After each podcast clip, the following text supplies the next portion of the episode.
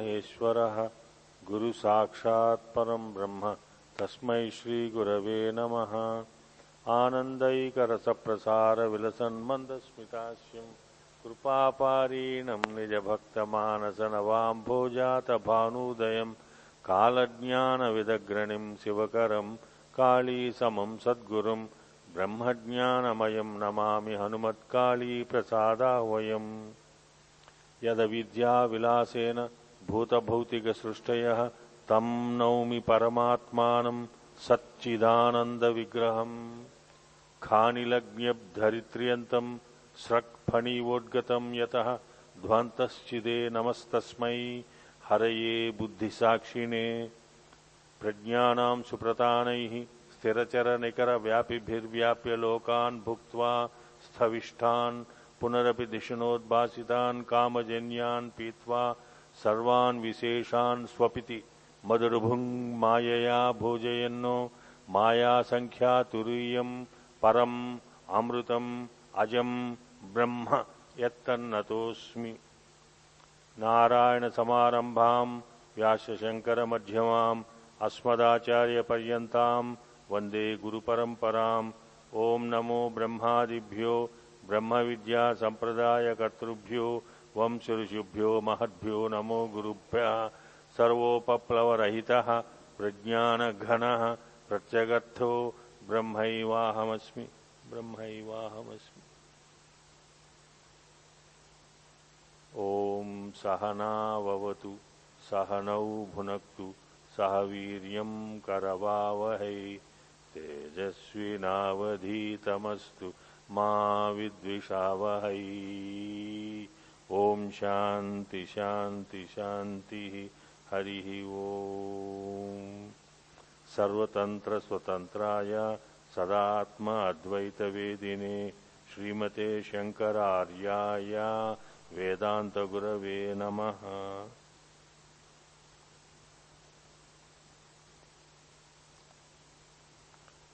సద్గురుదేవుల యొక్క పూర్ పూర్తి అనుగ్రహ కృపా విశేషముల చేత మనం ఈ చాతుర్మాస దీక్షలో లఘు వాసుదేవ మననం అనే అత్యంత ప్రాచుర్యమైన ఆధ్యాత్మిక ప్రకరణ గ్రంథాన్ని విచారణ చేస్తున్నారు గురుదేవులు. అందులో మనం ద్వితీయ ప్రథమ వర్ణకం ద్వితీయ వర్ణకం పూర్తి చేసుకుని తృతీయ వర్ణకం కూడా పూర్తి చేసుకోబోతూ ఉన్నాము. తృతీయ వర్ణకంలో ముఖ్యంగా ఏమని విచారణ చేశారంటే మానవుడికి దుఃఖం అంటే ఏమిటి? దుఃఖం ఎక్కడి నుంచి వస్తుంది? ఎవరైనా దుఃఖాన్ని ఆశిస్తారండి నాకు దుఃఖం కాలి మే దుఃఖం వస్తు నాకు దుఃఖము ఉండుగాక అని ఎవరైనా ఆశిస్తారండి? ఎవరు ఆశించరు ఎవరైనా ఆశిస్తారా? లేదు. ఎవరు మనం దుఃఖం నాకొద్దండి నాకొద్దండి అంటూ ఉంటాం. కాబట్టి అటువంటి ఆ దుఃఖం ఏమిటి? నాకొద్దు అంటే మరి పోవాలి కదా. అది పోతుందా? ఇన్ని సంవత్సరాల నుంచి యాభై డెబ్బై సంవత్సరాల నుంచి దుఃఖాన్ని అనుభవిస్తున్నాం అందరూ. అన్ని జీవరాశుల్లో ఎనభై నాలుగు లక్షల జీవరాశుల్లో అన్ని జీవాలు అనుభవిస్తున్నాయి. కానీ అది ఇలా మనలాగా మనుష్య జన్మలో ఓన్లీ ఇలా కూర్చుని విచారణ చేయటం జరుగుతుంది. వేరే జన్మల్లో ఆ విచారణ కూడా లేదు. వాటికి ఎందుకు పుట్టిందో ఎందుకు చేస్తుందో అసలు విచారణే లేదు అసలు. కాబట్టి అటువంటి దానిని మనం ఎందుకు మన ఇన్- ఆశ్రమాలు మానవుడు ఆశ్రమాన్ని ఆశ్రయిస్తున్నాడు.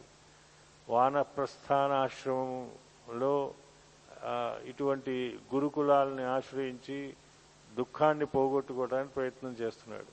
అటువంటి దుఃఖం అంటే ఏమిటి అని ముందు మనకు తెలియాలి. మనం దుఃఖాన్ని పోగొట్టుకోవటానికి సుఖాన్ని పొందటానికి ఇక్కడ ఉన్నాం ఆశ్రమంలో ఉన్నాం. అంటే అది విషయగతమైన సుఖం కాదు. నిర్విషయమైనటువంటి ఆత్మ సుఖం ఏమైతే ఉన్నదో దాన్ని పొందాలని మనందరం ఇక్కడ ఉన్నాం. మానవుడు తెలివి ఏ కొద్దిగా జిజ్ఞాస ఉన్నా కూడా గురువుని గురువుల్ని ఆశ్రయించి నాకు అటువంటి నిర్విషేకమైన సుఖం నాకు కావాలి అని శ్రీ గురుదేవుల్ని ఆశ్రయిస్తారు. అలాగే మనం కూడా ఇక్కడ శ్రీ గురుదేవుల్ని ఆశ్రయించి మనం ఆశ్రమవాసం చేస్తున్నాం. దానికి దుఃఖం అంటే ఏమిటి అనే దాన్ని మళ్ళీ బాగా విచారణ చే చేసి కానీ ఆ జ్ఞానము చేతనే కైవల్యం. జ్ఞానాదేవ కైవల్యం. నాణ్య పంథ. ఇంకో మార్గం ఏం లేదు దానికి. ఆ సుఖాన్ని పొందటానికి దుఃఖం అంటే ఏమిటో తెలుసుకోవాలి ఆ దుఃఖ నివృత్తి చేసుకోవాలి. కాబట్టి ఆ దుఃఖాన్ని గురించి ఇస్తూ దుఃఖము స్వా మానవుడికి స్వాభావికంగా వస్తుందా లేకపోతే ఆగంతుకమా అని రెండు ఏది రెండు విషయాలని వారు ఉత్థాపన చేశారు. గ్రంథకర్త వాసుదేవ మహర్షి దుఃఖం ఏమిటిది? ఇది వాస్తవికమా లేకపోతే ఆగంతుకమా? వాస్తవంగా అంటే నీతో నీతోనే ఉన్నదా? వాస్తవముగా ఉన్నదా? అని దానికి అది ఇది ఆగంతుకమే కానీ వాస్తవము కాదు. ఏమిటంటే ఇది న్యాచురల్ కాదు.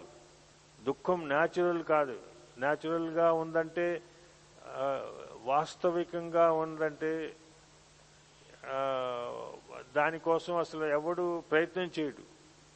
మానవుడు ఎన్ని ప్రయత్నాలు చేస్తున్నాడు దుఃఖం పోగొట్టుకోవటానికి సద్గురుదేవుల్ని ఆశ్రయిస్తున్నారు.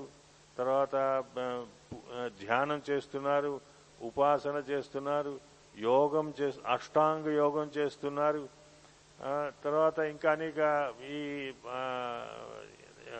ఏంటి హోమ యజ్ఞాదులు కార్యక్రమాలు చేస్తున్నాడు.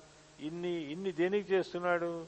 అది స్వాభావికమైతే అసలు పోనీపోదు కదా. స్వభావంగా ఉన్నది. అది పోనీపోదు దానికి ఏది నిత్యత్వం ఎల్లప్పుడూ ఉన్నది. ఎల్లప్పుడూ ఉండేది ఏదైతే ఉండదో అది స్వాభావికం. కాబట్టి వాళ్ళు చేయనే చేయడు. కాబట్టి మానవుడు చేస్తున్నాడు. ఇవన్నీ చేస్తున్నాడు. అంటే అది స్వాభావికము కాదు ఆగంతుకమే. ఆగంతుకమని తెలుసుకుని ఎక్కడి నుంచో నా- నా చేతే తెచ్చుకోబడింది. నేను తెచ్చుకున్నాను దుఃఖాన్ని అని తెలుసుకుని ఇన్ని ప్రకారములుగా ఇన్ని విధాలుగా చేస్తున్నాడు.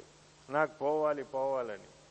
ఈ పూజా కార్యక్రమం ఎందుకు చేస్తున్నామండి? పొద్దున్న ఎంతో వైభవంగా గురు పూజ విధానాన్ని ఆచరించుకున్నాం. అంత వైభవంగా ఎందుకు చేస్తున్నాం మనం? దుఃఖం పోవాలని. అలాగే ధ్యాన కార్యక్రమాలు చేస్తున్నాం. పొద్దున ఒక గంట సాయంత్రం ఒక గంట ధ్యానం పూజ ప్రార్థన ఇవన్నీ ఎందుకు చేస్తున్నాం? ఎందుకు చేస్తున్నాం అంటే దుఃఖాన్ని పోగొట్టుకోవడానికి కాబట్టి మన ప్రవర్తనలోనే మనకి తెలిసిపోతుంది ఇది ఆగంతుకమని. దుఃఖము మనకి మన మీద వచ్చిపడింది మనం తెచ్చుకుని మన మీద వేసుకున్నాం. కానీ ఇది వాస్తవం కాదు. అని ఇంకా అలా దాని అనేక ఉదాహరణలతో మనం ఒకసారి అంటే కొద్దిగా మళ్ళీ మళ్ళీ చెప్పుకుంటా ఉంటే ముఖ్యమైన విషయం కదండి. మనం అసలు దుఃఖం పోగొట్టుకోవడానికి ఇక్కడ ఉన్నాం. కాబట్టి ముఖ్యం ఎందువలన ఇది వాస్తవికము కాదు. అవాస్తవము it's it is not natural it is acquired అని ఎందువలన అనుకుంటున్నాం? అంటే దానికి చక్కటి ఉదాహరణ గుడము అంటాం. గుడహ గుడహ అంటే బెల్లము. బెల్లము యొక్క వాస్తవిక లక్షణం ఏమిటి? తీపిదనం మధురత్వం మధురంగా ఉంటుంది. మధురం దానిని మధురము లేకుండా అది గుడము కా కానేరదు బెల్లము కానేరదు. తీపిదనం లేకపోతే అది బెల్లం కాదండి అని చెప్తాం. కాబట్టి దుఃఖం లేకపోతే వాడు మానవుడు కాదు. వాడు ఎవడు ఎవరు? ముక్తి స్వరూపుడు. ముక్తిని పొందిన వాడు ఎవరైతే ఉన్నాడో వాడికి దుఃఖం లేదు. కాబట్టి ఇది ఈ ఉదాహరణతోటి ఏది ఈ మధురత్వాన్ని తీసివేస్తే అసలు బెల్లమే లేదు. కాబట్టి మనం దుఃఖాన్ని తీసివేస్తే మన ఆత్మస్వరూపమే లేకుండా పోవాలి. నేనే లేకుండా పోవాలి. కాబట్టి అందువలన అది వాస్తవికం కాదు. స్వాభావికము కాదు. స్వభావంగా రాలేదు. ఎందువలన నే దుఃఖము లేకపోతే నేనే ఉండను ఆత్మే ఉండదు. నేనంటే ఆత్మే ఉండదు. కానీ ఆత్మస్వరూపాన్ని ఎలా చెప్పారు గురువులు? అంటే అది నిత్యము శాశ్వతము పురాణము అజేయము అటువంటి అని ఈ పదములతోటి కఠోపనిషత్తులో ఉదాహరించబడింది. కాబట్టి అటువంటి ఆ- ఆత్మస్వరూపిణి అది పోయేటైతే ఆత్మ నేను కాకుండా పోయేటైతే ఆత్మకి దుఃఖం స్వాభావికమైతే నేను లేకుండా పోవాలి. ఆత్మ లేకుండా పోవాలి. ఆత్మ లేకుండా పోవటం అనేది అసలు కానే కాదు. ఎందుకంటే అది నిత్య స్వరూపము. ఎల్లప్పుడూ ఆకాశము ఎలా అయితే నిత్యమో నిరవయవమో అవయవములు లేనటువంటిది. మనలాగా ఆత్మస్వరూపానికి చేతులు కాళ్ళు ముక్కు చేతులు ఇవేమి లేవు. అవయవాలు అసలు లేనే లేవు. నిరవయవము అది ఆత్మస్వరూపం. కాబట్టి అటువంటి ఆకాశము కూడా నిరవయవము. ఆ కూడా ఏమి ముక్కు కాళ్ళు చేతులు ఇలాంటి మనలాగా అవయవాలు ఏమీ లేవు అసలు. కాబట్టి అటువంటి అది లేకుండా పోతుంది కాబట్టి ఇది స్వాభావికము కాదు. దాని స్వభావ సిద్ధముగా లేదు. మరి మరి ఎలాగండి ఆ దుఃఖము ఎందువలన వస్తుందంటే శరీర పరిగ్రహణాత్ శరీరాన్ని నేను అనుకోవటం వల్లనే దుఃఖం వస్తుంది. శరీరం ఉంటే దుఃఖం ఉంది. శరీరం లేకపోతే దుఃఖం లేదు. శరీరం అంటే మనకి తెలుసు కదా ఉపాధి. మన ఈ ఈ శరీరాలన్నీ ఇక్కడ ఉన్న శరీరం ఉంటేనే దుఃఖం ఉంది. శరీరం లేకపోతే దుఃఖం లేదు. కాబట్టి దానికి ఉదాహరణగా మహారా మహారాజు ఉన్నారండి. మహా చాలా పెద్ద రాజ్యానికి అధిపతి మహారాజు. ఆయనకి మరి అంత ఇది ధన సంపద గో సంపద భూ సంపద అన్నీ ఉన్న అతనికి రాజుకి దుఃఖం లేదా అని ప్రశ్నించుకుంటే దుఃఖం ఉన్నది. ఈ సామంత రాజులు నన్ను ఎప్పుడొచ్చి నా నా రాజ్యాన్ని లాగే సామంత రాజులే వాళ్ళందరూ. కూప్ కూప్ కూప్ అని ఉంటా ఉంటాం కదా ఆర్మీ కూప్ అంటాం. అంటే ఆర్మీ వచ్చేసి ఒక రాజ్యాన్ని ఇప్పుడు ప్రస్తుతంలో రష్యాలోనే జరుగుతుంది. అది. ఇంకో రాజ్యాన్ని కూలగొట్టేస్తుంది. ఆ ఆ రాజుని తి- తిరగొట్టేస్తుంది. తిరగొట్టి అదంతా నాది అంటుంది. అలాగా రాజు ఎప్పుడు భయపడతా ఉంటాడు. అంత అన్ని స- వైభవాలు ఉన్నాయి రాజుకి. రాజుకి తక్కువైంది అసలు ఈ సుఖంకి తక్కువైనది ఏమీ లేదు అసలు. అన్ని సుఖాలు ఉన్నాయి. కానీ నిద్ర నిద్ర కూడా పట్టదు రాజుకి. ఎందుకంటే ఎవరు ఈ సామంతులు వచ్చి నా మీద పడిపోతారో నా రాజ్యాన్ని లాగేసుకుంటారో వస్తుంది. ఇంకా ఏం భయపడతాడు? క్షామం వచ్చేస్తుందేమో ఇలాగ వర్షాలు వచ్చేసినాయి నదులు పొంగి పొర్లిపోతున్నాయి. అంత క్షామం వచ్చేస్తుంది దరిద్రం వచ్చేస్తుంది. నా ప్రజలందరూ బీదవాళ్ళు అయిపోతారు ప్రజలు బీదవాళ్ళు అయిపోతే రాజు కూడా బీదవాడు అయిపోతాడు ఖజానా అంతా సున్నా అయిపోతుంది. కా- కాబట్టి అటువంటి ఇలా ఇలా ఎన్నో భయాలు. తర్వాత తర్వాత మహారాణిని ఎవరైనా ఎత్తుకుపోతారేమో ఇంకో రాజు వాడు వచ్చి నన్ను ఓడించేసేసి నన్ను కారాగ్రస్తుని చేసేసి ఓడి తీసి మహారాణిని మహారాజ్ఞులను అనేక మంది మా ఉపరాణులు చాలా మంది ఉంటారు రాజుగారికి. ఆ వాళ్ళందరినీ తోలుకుని వెళ్ళిపోతాడేమో వాడే వచ్చేసి నా శత్రువు వచ్చేసి అని భయం ఆయనకి. సో ఇంత ఇవన్నీ భయం అంటే దుఃఖము misery unhappiness and then sorrow వీటన్నిటిని దుఃఖం అంటారు. కాబట్టి అటువంటి ఆ దానికి అంత మహారాజు అయినప్పటికీ కూడా మనం ఇవన్నీ భయపడుతున్నాడు. అలాగే మన బాబుజీ మహారాజ్ చెప్పేవారు ఆ దుఃఖం ఎవరి ఈ టాటా బిర్లా వాళ్ళకి కూడా తప్పలేదంటండి. అంత కోట్ల బిలియన్స్ బిలియన్స్ సంపద ఉన్నది వాళ్ళకి. కానీ వాళ్ళకి ఈ ఈ ఈ భయం తప్పలేదు. దుఃఖం అనేది తప్పలేదు. సారో అనేది తప్పలేదు. ఫియర్ అనేది తప్పలేదు. కాబట్టి దుఃఖము ఈ ఎక్కడి నుంచి వచ్చింది? నువ్వు ఏదో గొప్పవాడి గొప్ప స్థితిలో ఉన్నారు. చాలా ధనం ఉన్నది కాబట్టి అసలు దుఃఖమే లేదు అనుకుంటావేమో ఆ దుఃఖానికి ప్రథమ ధనత్వం. నీకు ఎక్కువ ధనం ఉండటం కూడా నీకు దుఃఖాన్ని తీసుకొస్తుంది. కాబట్టి దానిని అదే ఇంకా పోనీ ఇంకా మోహం ఎక్కడైతే ఎక్కువగా ఉంటుందో అక్కడ దుఃఖం వస్తుందన్నాను మోహం ఎక్కువ అంటే ఇప్పుడు మనకి అనేక బా- భారవాహకులు అంటే కూలీలు ఉన్నారండి భారాన్ని వహిస్తారు. తల మీద పెట్టుకుని నడుస్తూ ఉంటారు ఇదివరకు ఇప్పుడు కొద్దిగా తక్కువైంది. ఇప్పుడు వీల్స్ వీల్స్ అన్నీ వచ్చేసినాయి. అని చిన్నప్పుడు మనం కూలీలు అని ఉండేవారు రైల్వే స్టేషన్లో. బాబుజీ మహారాజ్ రైల్వే కింద దేవళ్ళ గారు అని ఉండేవారు. ఆయనతో అసలు చాలా ప్రయాణం చేసేవారు. మహాత్ముడు ఆయన దేవళ్ళ గారు. ఆయన బ- అదే వచ్చి వచ్చేప్పటికి కూలీలు వచ్చేస్తారన్నమాట. అది స్వామివారి అన్ని ఇలా మోసేసుకుని ఎవరిని మళ్ళీ అంటుకునేవారు? నువ్వు నువ్వు రా నువ్వు నువ్వు దగ్గర రావటం లేదు నేనే తీసుకోవాలి దీన్నంతా అని. నేనైనా నాలాంటి వాడు వచ్చి నేనైనా కొద్దిగా హెల్ప్ చేద్దామంటే no no no no no బిళ్ళ కోల్ బిళ్ళ ఉందండి నేను కూలీని అంటాడు. బిళ్ళని చూపిస్తాడు. అంటే ఇంకోళ్ళు ఎవరు అది బరువుని మోయటానికి లేదు మాట అక్కడ. రైల్వే స్టేషన్లో మన అనుభవం. కాబట్టి వాడు ఏమి ఎంత ఎంత ఎంత కష్టంతో కూడిందండి. అంత బరువును బట్టి వాడు వెళ్ళాలి. మళ్ళీ ఈ భుజం ఇంత స- పెద్ద సంచి వేసుకుంటాడు. ఈ భుజం మీద పెద్ద సంచి. ఈ చేతిలో ఒకటి ఈ చేతిలో ఒకటి. ఎంత బరువు మోస్తారు వాళ్ళు. కానీ దుఃఖం. కానీ అయ్యా నీకు వాడేమంటాడు? మాకు వంద రూపాయలు ఇవ్వాలని అంటాడు. మిమ్మల్ని భోగిలో ఎక్కించేసి అంత శుభ్రంగా కూర్చోబెట్టి నేను సామాన్ అంతా సర్దేస్తానండి నాకు వంద రూపాయలు అంటాడు. కానీ మరి ఇంత ఇంత బరువు ఉంది కదా చాలా బరువు ఉందండి. అందువలన నా చేతులు నా నా భుజాలు నా చేతులు నా తల అన్నీ వచ్చేసి మీరు రెండు వందలు ఇస్తే నేను చేస్తానండి అంటాడు మాట. అంటే ఎందుకని? మోహము చేత. వంద రూపాయలు వాడికి సుఖాన్ని తీసుకొస్తున్నాయి దుఃఖాన్ని పోగొడుతున్నాయి అండి వంద నుంచి రెండు వందల వంద రూపాయల దానిలో సుఖం సుఖాన్ని మోహము చేత అదే సుఖం అనుకుంటున్నాడు వాడు. మోహము చేత నాకు ఇంకొక వంద రూపాయలు ఎక్కువ వస్తాయి కదా నేను ఒక మనం అనేక మంది కూలీలు పెట్టుకుంటా పనిచేసే వాళ్ళని వాళ్ళు వాళ్ళు కూడా నాకు ఎక్కువగా ఇస్తా ఉంటే నేను చేస్తానని అంటారన్నమాట.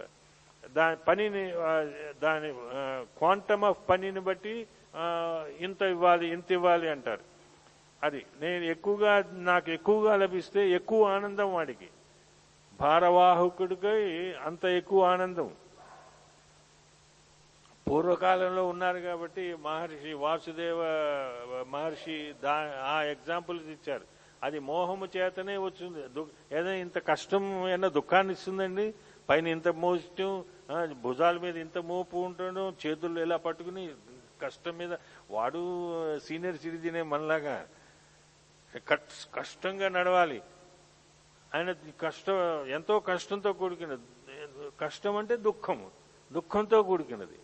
కానీ వాడికి బా- ఏది మోహము చేత దుఃఖము కూడా సుఖములాగా కనిపిస్తున్నది అబ్బా నాకు ఈ రోజున రెండు వందల రూపాయలు వచ్చినాయి కదా అని ఆనందపడుతున్నాడండి.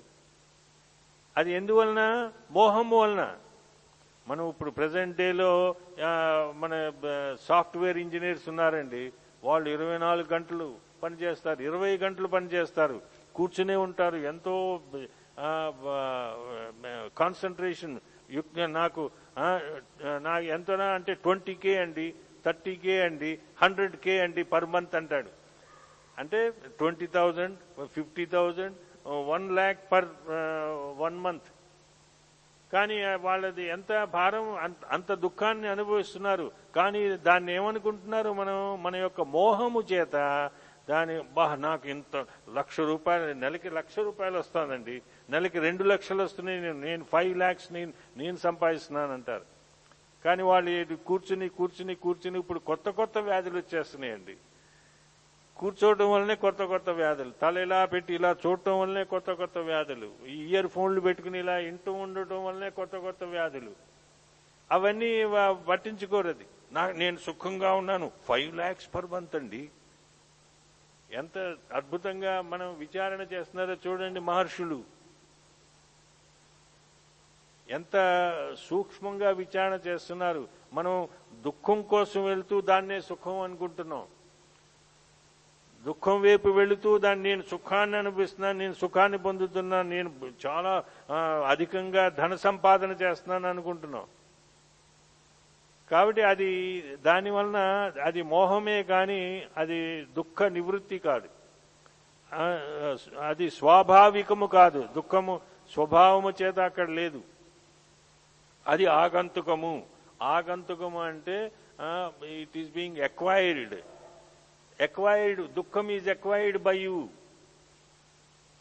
you you have invited the దుఃఖం to come and sit with you or to feel with it దాన్ని పొందాలి అనే అనుభవాన్ని మనం దాన్ని కొనుక్కుని తెచ్చుకుంటున్నామండి.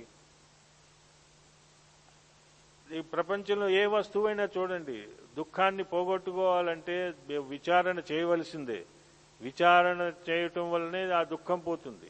కాబట్టి నాకు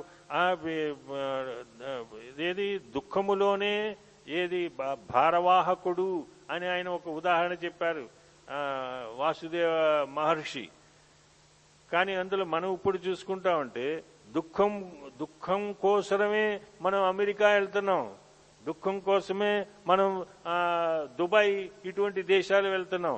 దుఃఖం కోసమే సింగపూర్ ఇటువంటి దేశాల కోసం వెళ్తున్నాం. కానీ మనం ఏమనుకుంటున్నాం? నేను సుఖంగా ఉన్నాను.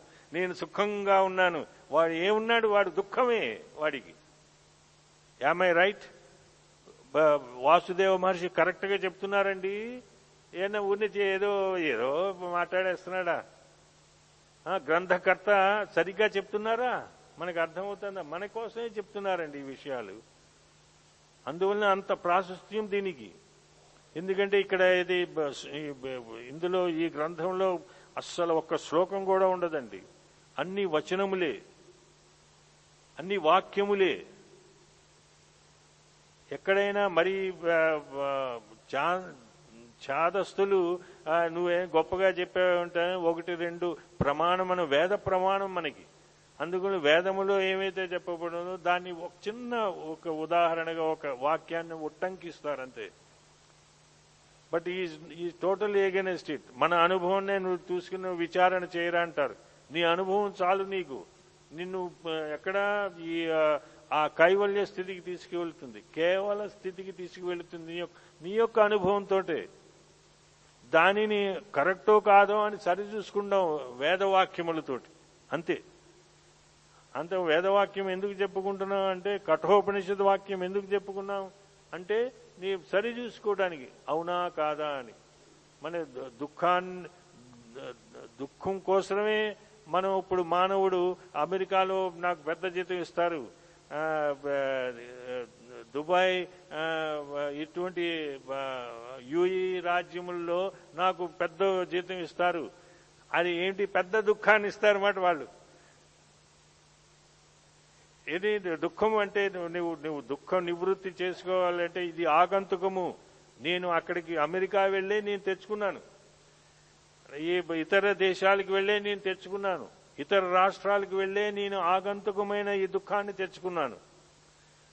అది నాలో స్వభావంగా లేదు. ఎలాగైతే మనం బెల్లం ఉదాహరణ చెప్పుకున్నామో అది స్వభావంగా ఉంటే మనం అసలు ఈ పూజలు పునస్కారాలు ధ్యానాలు అసలు చేయనే చేయము. నా స్వభావం ఏదండి?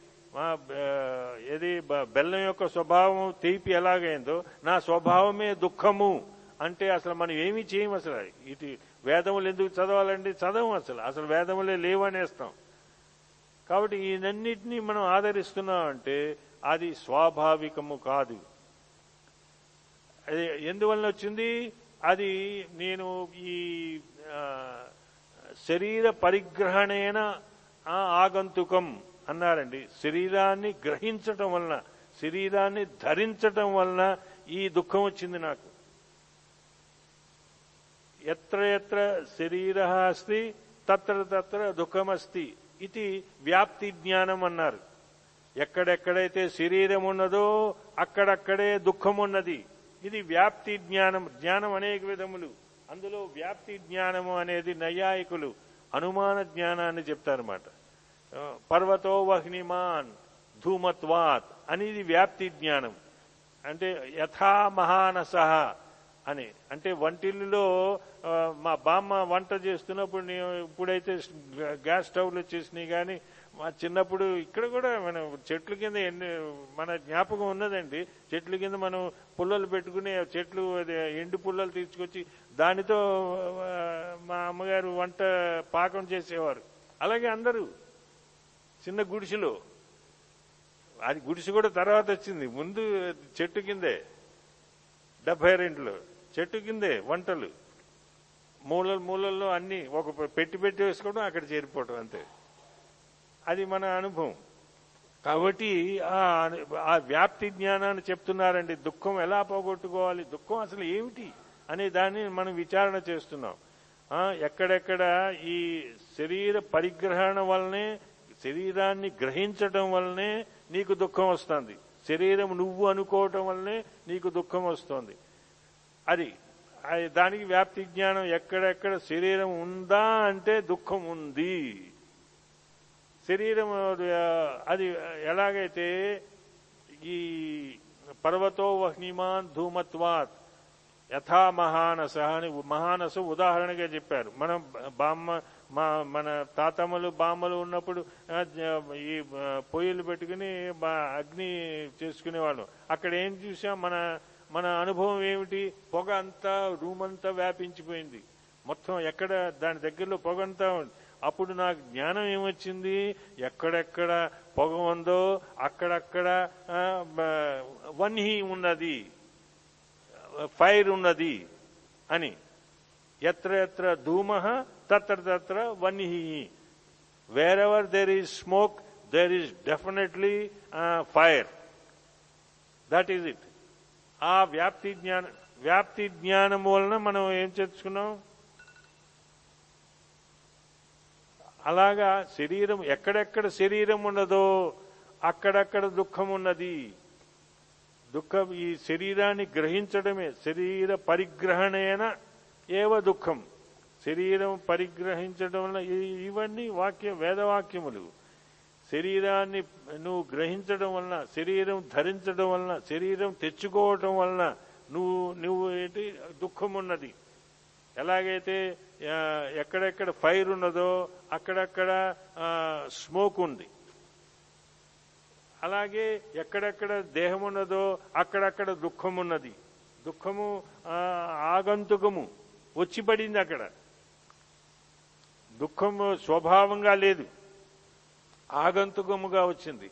కాబట్టి అటువంటి దానిని శరీరం నువ్వు అధ్యాస వలన అది అంటే అధ్యాసాన్ని అతస్మిన్ తద్బుద్ధి. అది కాని దాని యందు ఆ బుద్ధి కలిగి ఉండటం అధ్యాస అన్నారు. మళ్ళీ మన అది కాని దాని యందు ఆ బుద్ధి కలిగి ఉండటం అధ్యాస. అనేది పాము కాని త్రాడు యందు పాము అనే బుద్ధి కలిగి ఉండటం అధ్యాస. మళ్ళీ ఒకసారి. పాము కాని ఈ త్రాడు యందు పాము ఉన్నది అనే జ్ఞానము అధ్యాస. అతస్మిన్ అది కాని దాని యందు అంటే ఏది అది త్రాడు పాము కాదు. ఆ కాని దాని ఎందు పాము అనుకోవటం ఏమైతే ఉన్నదో అది మనకి సింపుల్గా మన బుద్- ముద్దబ్బాయిలకి అందరి బాగా తెలిసేట్టుగా స్ఫుటముగా తెలిసేట్టుగా అది అది కాని దాని ఎందు అది బుద్ధి. అది దానిని దాని కావటం వల్ల నువ్వేమనుకుంటున్నావు అహం మనుష్య. అహం బ్రాహ్మణ. అహం క్షత్రియ. అహం వైశ్వ. వైశ్య. అహం శూద్ర. అహం గచ్చామి అహం ఆగచ్చామి అహం స్థూల అహం కృష అహం ఆంధ్రీయ. అహం తమిళనాడు రాజ్యస్థ. అహం ఉత్తరదేశీయ అహం దక్షిణదేశీయ. అని శరీర సంబంధమైన విషయాల్ని నువ్వు నువ్వే అనుకుంటూ దానిని ఏది? శరీరము వలనే నీకు దుఃఖం వస్తున్నది. శరీరం నువ్వు కాదు అని ఎవరైతే వివేకముతోటి గురు గురువుల యొక్క ఉపదేశము చేత ఉపదేశ వాక్యము చేత తత్వమసి అనే ఉపదేశ వాక్యము చేత ఎవరైతే ఇది నేను కాదో వారికి దుఃఖము లేనే లేదు. ఆగంతుకమైన ఈ దుఃఖాన్ని తీసివేసుకున్నారు వాళ్ళు. ఇలాగా ఇంకా రాబోయే రేపు ఇంకొద్దిగా ముందుకు వెళదాం. ఇంతవరకు మన దుఃఖాన్ని ఏమిటి దుఃఖం అంటే ఏమిటి? అది ఎలా ఉంటుంది దాని దాని లక్షణం ఏమిటి అని చెప్పి దాన్ని ఎలా నివర్తించుకోవాలి ఎలా బాధింపజేయాలి తీసివేసుకోవాలి అనే విషయాన్ని వాసుదేవ మహర్షులు వారి యొక్క గ్రంథములో ఇది లఘు వాసుదేవ మననం అనే ఆధ్యాత్మిక గ్రంథంలో ఉపన్యసించడం జరిగింది. అది మనం మళ్ళీ విచారణ మననమే అనే వాడిని పెట్టారు. అది మననం చేసుకోవాలి. మనం కేవలం శ్రవణం చాలా ముఖ్యం. కానీ దాని మననం అంతకన్నా ముఖ్యం. ముఖ్యం అవుతుంది వంద రెట్లు ముఖ్యం అన్నారు. దానికన్నా లక్ష రెట్లు ముఖ్యం నిధిధ్యాస నిధిధ్యాస స్వస్వరూపానుభవం అనంతం అన్నారు. అసలు దానికి ఇంత అని గొప్పది ఇంత గొప్పది అని చెప్పడానికి లేదన్నారు. ముందర వంద రెట్లు లక్ష రెట్లు అని చెప్పుకుంటూ అది ఈ అపరోక్ష అనుభవం ఏమైతే ఉన్నదో అది ఇన్ని రెట్లు అని చెప్పడానికే కరి ఎవరు చాలరు. కాబట్టి అటువంటి దానిని ఈ దుఃఖాన్ని ఎలా నివర్తించుకోవాలి? అది మనం కొన్ని తెచ్చిపెట్టుకున్నాం ఈ శరీరం అంటే ఏమిటి? ఎలా వచ్చింది శరీరము? అనే విషయాల గురించి మనం రేపటి రోజున మళ్ళీ చర్చించుకుంటాం हरिः ॐ सर्वतन्त्रस्वतन्त्राय सदात्म अद्वैतवेदिने श्रीमते शङ्करार्याय वेदान्तगुरवे नमः। हरिः ॐ